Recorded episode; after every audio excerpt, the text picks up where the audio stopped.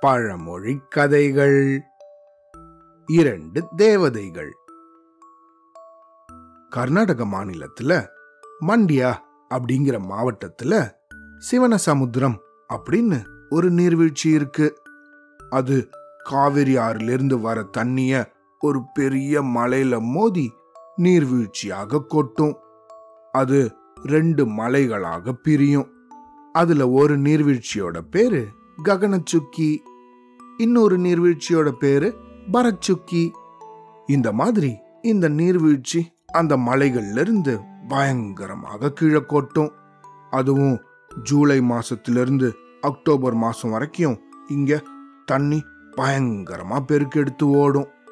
இந்த மாதிரி இருந்த ஒரு சமயத்துல பல வருஷத்துக்கு முன்னாடி இந்த நீர்வீழ்ச்சியோட அழக ரெண்டு தேவதைகள் ரசிச்சுட்டு இருந்தாங்க அந்த சமயம் சக்கோரா அப்படின்னு ஒரு பறவை இந்த நீர்வீழ்ச்சிக்கு வந்துச்சு.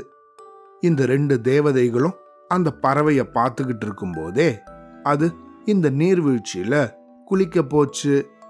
அதை பார்த்த இந்த தேவதைகளோ ஆஹா இங்க பாத்தியா? இந்த பறவை எவ்வளவு அபூர்வமான ஒன்று அது இன்னைக்கு இந்த இடத்துல குளிக்க வந்திருக்கே.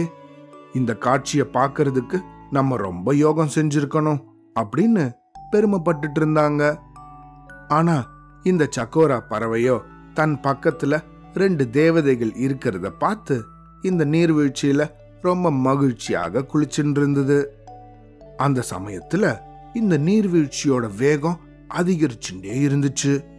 நீரோட வேகத்தை தாங்க முடியாத இந்த சக்கோரா பறவை தடுமாறினபடி அந்த தண்ணியில சிக்கின்றுச்சு. இத பார்த்த இந்த ரெண்டு தேவதைகளும் பயப்பட ஆரம்பிச்சிடுச்சு. அடடா இந்த பறவை நம்ம பார்த்துக்கிட்டு இருக்கும் போதே ஆபத்துல சிக்கிடுச்சே. அதை நம்ம எப்படியாவது இதுல இருந்து காப்பாத்தணும் அப்படின்னு சொல்லி ஒரு தேவதை நான் போய் உடனே அந்த பறவையை காப்பாத்துறேன் அப்படின்னு சொல்லுச்சு.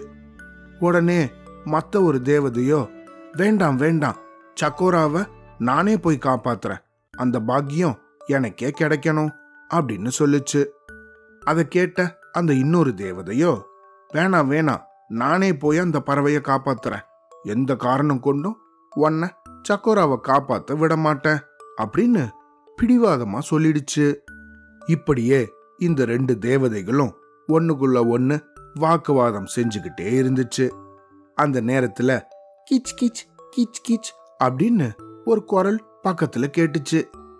இது என்னடா இது சத்தம்? அப்படின்னு இந்த ரெண்டு தேவதைகளும் திடுக்கிட்டு பார்த்துச்சு. அப்படி பார்த்தா இவங்க பக்கத்துல அந்த சக்கோரா பறவை நின்னுகிட்டு இருக்கு.